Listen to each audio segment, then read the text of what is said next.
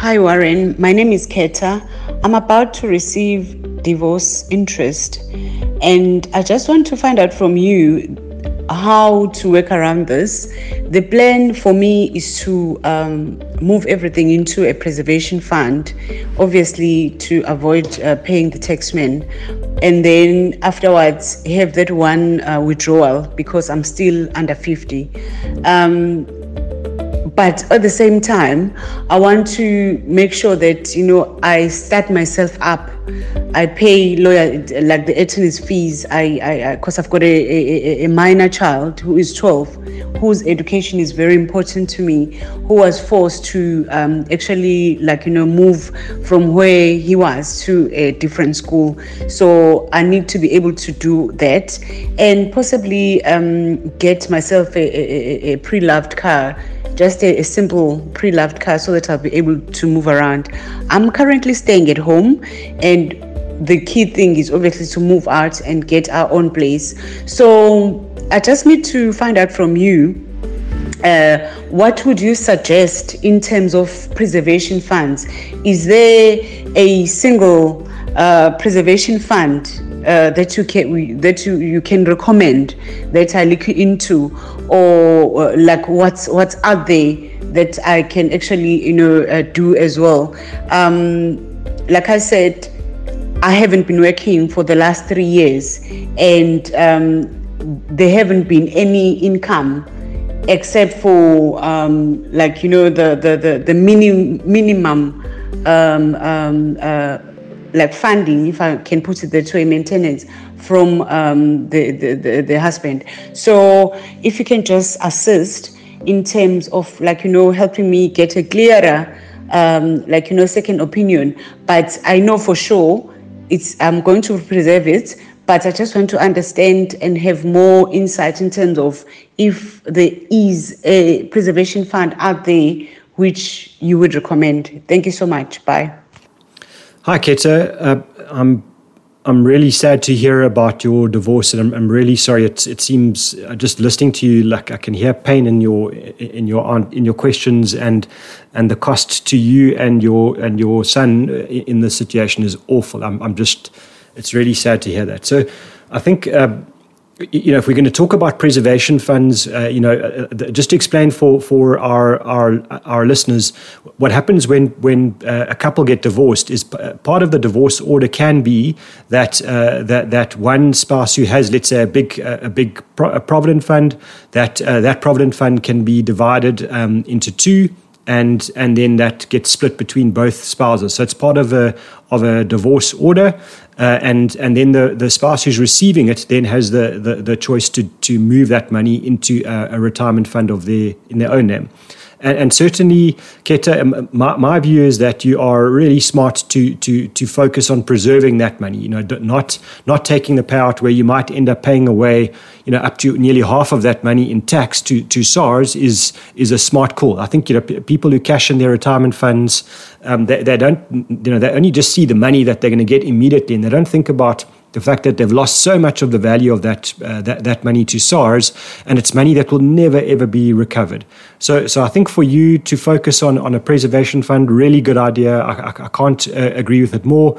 Uh, I almost think you know it's something that we should we should focus on and, and try and sacrifice uh, many other things before we start to, to cash in our our retirement funds uh, to, to help us out of short term financial problems. If we did that, um, and you're able to preserve your money for for you know to, to the age of 65 you, you will you will be putting yourself in a totally different financial position than if you were to cash in that money early. So so I, I really can't encourage you enough to try and preserve it at, at almost any cost. Um, you know if that means that you you know you've got to stay at home a bit longer um, you know and, and save up a bit more money the, the, and, you know that's that's a, I know it's a tough thing to do but to me, a smaller price to pay than uh, the, than cashing in the, the preservation fund. So it is about trade offs, it is about choice, but but preservation is is really important. Uh, in, in terms of, of preservation fund providers, uh, there, there, are lots. So, so just generally, who would who would offer preservation funds? The, uh, all the insurance uh, c- companies that offer um, you know offer investments will will will have uh, preservation funds. Uh, most of the unit trust companies will also have preservation funds, and then you'll find some of the the, the kind of index tracking providers will will also have preservation funds. And for regular listeners of Honest Money, you will know that uh, for me, I have a big focus on on on making making sure that your investment costs are as low as possible. Um, so, so I tend to favor in, uh, the unit trust company preservation funds and the exchange traded fund or index tracking uh, um, preservation fund providers. In the market today, if you were looking at a unit trust uh, provider, I think uh, you know a company like Allan Gray has a has really good administration. You can go direct. You don't need to. Um, you know you don't need to deal through an advisor. Uh, you might need advice so that's important to understand. But but if you feel that you know what you're doing uh, and you simply need a platform uh, to help you with with storing that preservation fund uh, Allan Gray have a very good platform uh, you know very good administration and then a very big range of funds, you know, not just Allan Gray funds, but index funds uh, and and other companies, uh, other unit trust companies funds as well that you can look at there. If you're cl- kind of closer to 30 than to 50, then you know, then make sure that you invest that money um, to get a, a, decent amount of capital growth, which means you're looking at a, a, you know something with a large allocation to shares, and generally those are called balanced funds. So you're looking at a balanced fund or a, high growth uh, high growth fund, which you know which might have a maximum of 75 percent in shares. Um, if you're if you're comfortable to go the index tracking route, then I, think there are probably two or three good providers. My personal favorites are uh, are, are Art uh, OUTvest. I, I think that their, their cost base is extremely low um, for, for investments of a decent size. And, and, and certainly, you know, they, they ask you some good questions about your risk profile um, and your time horizon and all those things. And then they help you with a fund recommendation. So, so I, I think OUTvest is good. And, and if you're looking for a second choice there, you know, you, you could do a lot worse than looking at 10x as, as another provider. Uh, I'm not a big fan of, of, of some of the other uh, ETF or index trackers. So, so those would be my two favorites. Uh, I think in terms of the other decisions you, you know that you need to make, I, I think you, you know mo- moving out of home as fast as possible. Um, you know, if you're staying with your your parents, uh, I'm not I'm not sure that uh, that that's the best call. You know, rather g- give yourself a chance to to get you know get on your feet financially. You know, if you need to start earning again, uh, and start building up an emergency fund, and then you know you can look at the car purchases and and then look at finally mo- moving out. Um, you know, you might find a bit of stability ar- around, uh, you know, for your son, around having, you know, other family members there as well is is a really big help because I think you know psychologically the, the trauma of a divorce is is awful for everybody, but but most often kids are are, are the worst uh, worst affected. So you know, giving giving children as much stability as possible and as much love from you know parents and grandparents as possible is is is the best you know best solution I think. And and so you know maybe take a bit of time before before you move out there. Um, and I wish you all the best. I, ho- I hope that this all works out for you. Hi, Warren. My name's Lesedi, and I'd like to know which one between a RA and a tax free savings account should one prioritize given a limited budget to invest? In other words, if I had 3,000 Rand every month to put away, should I be putting that in my RA or should I be putting that in my tax free savings account? I have both. And I suppose I want to know when I have additional income, should I be throwing that to the tax free savings account or should I be throwing that to my RA? I suppose the corollary of the question is this Which one provides greater tax benefit, assuming identical performance uh, of both over the long run? I hope the question makes sense and Thanks again for answering all our questions. Fantastic show. Thank you.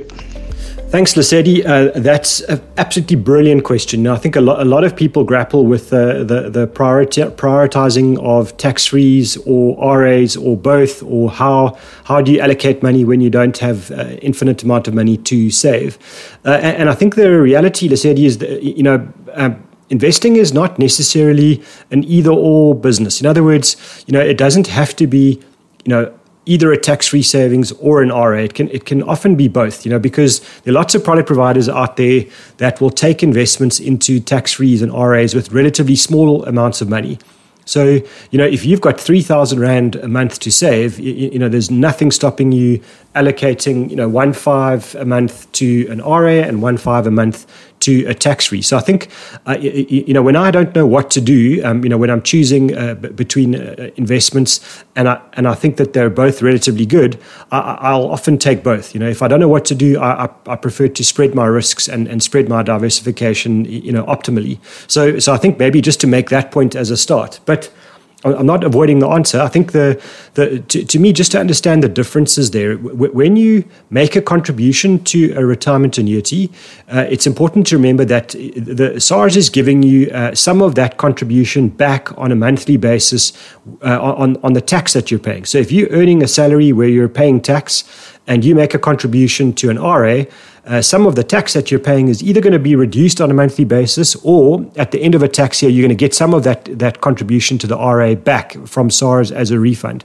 And, and that contribution is certainly valuable. You know, I think it's, it, it, it does have a very big uh, material value to you.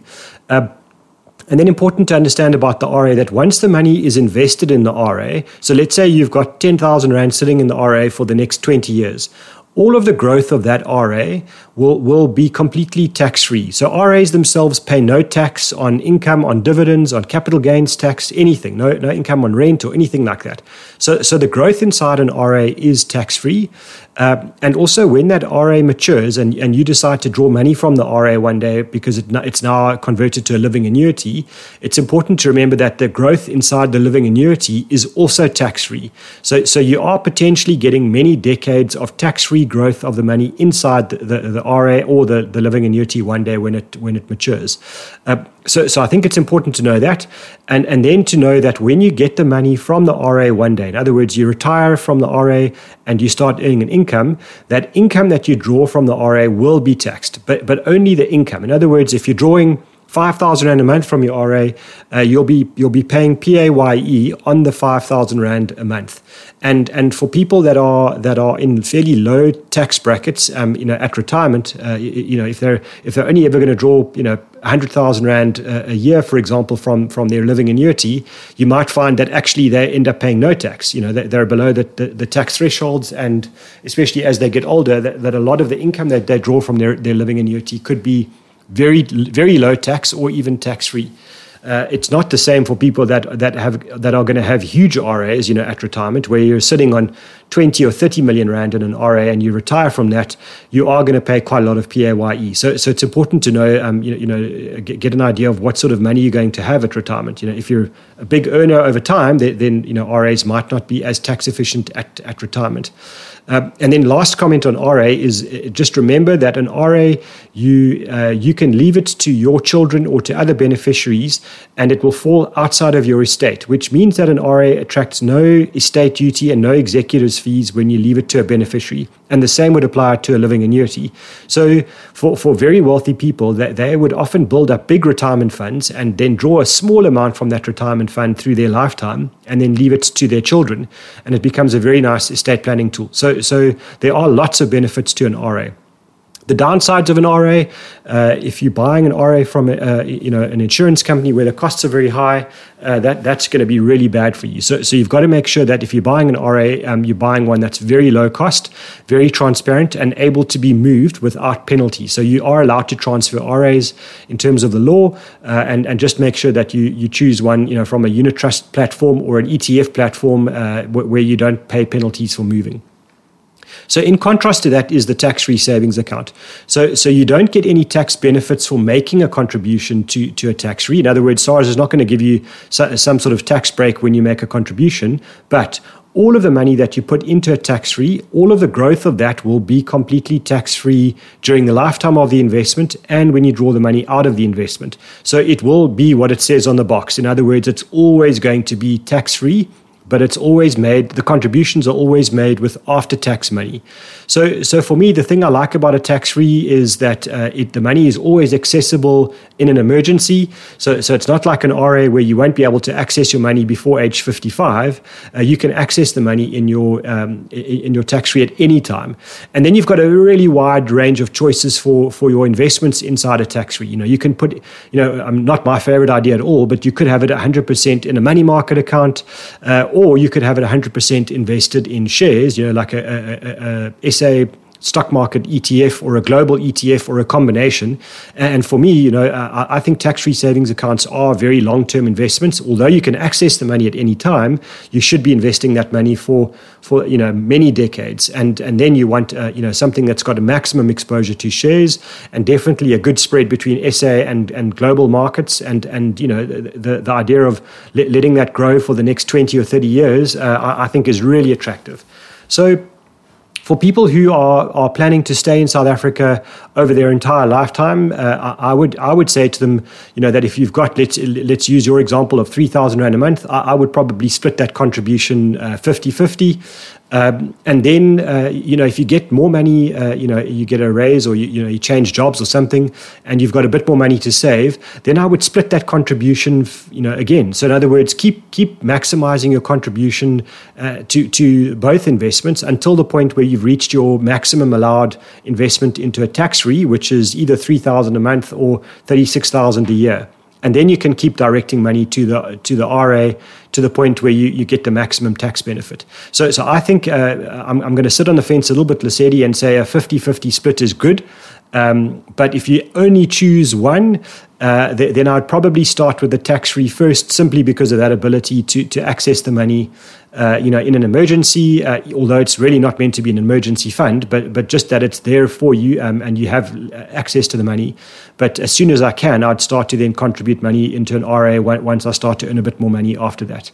If you're going to leave the country, you know, if you're not planning to stay in South Africa, then I, I don't think an RA makes sense. In which case, your tax-free contribution is the is the better way to go. I hope that uh, that helps. Thank you for listening to Honest Money. If you have any questions, you're welcome to reach out to me on Twitter. My handle is at Warren Ingram. Don't forget to subscribe. We're on Spotify and Apple Podcast. Chat soon.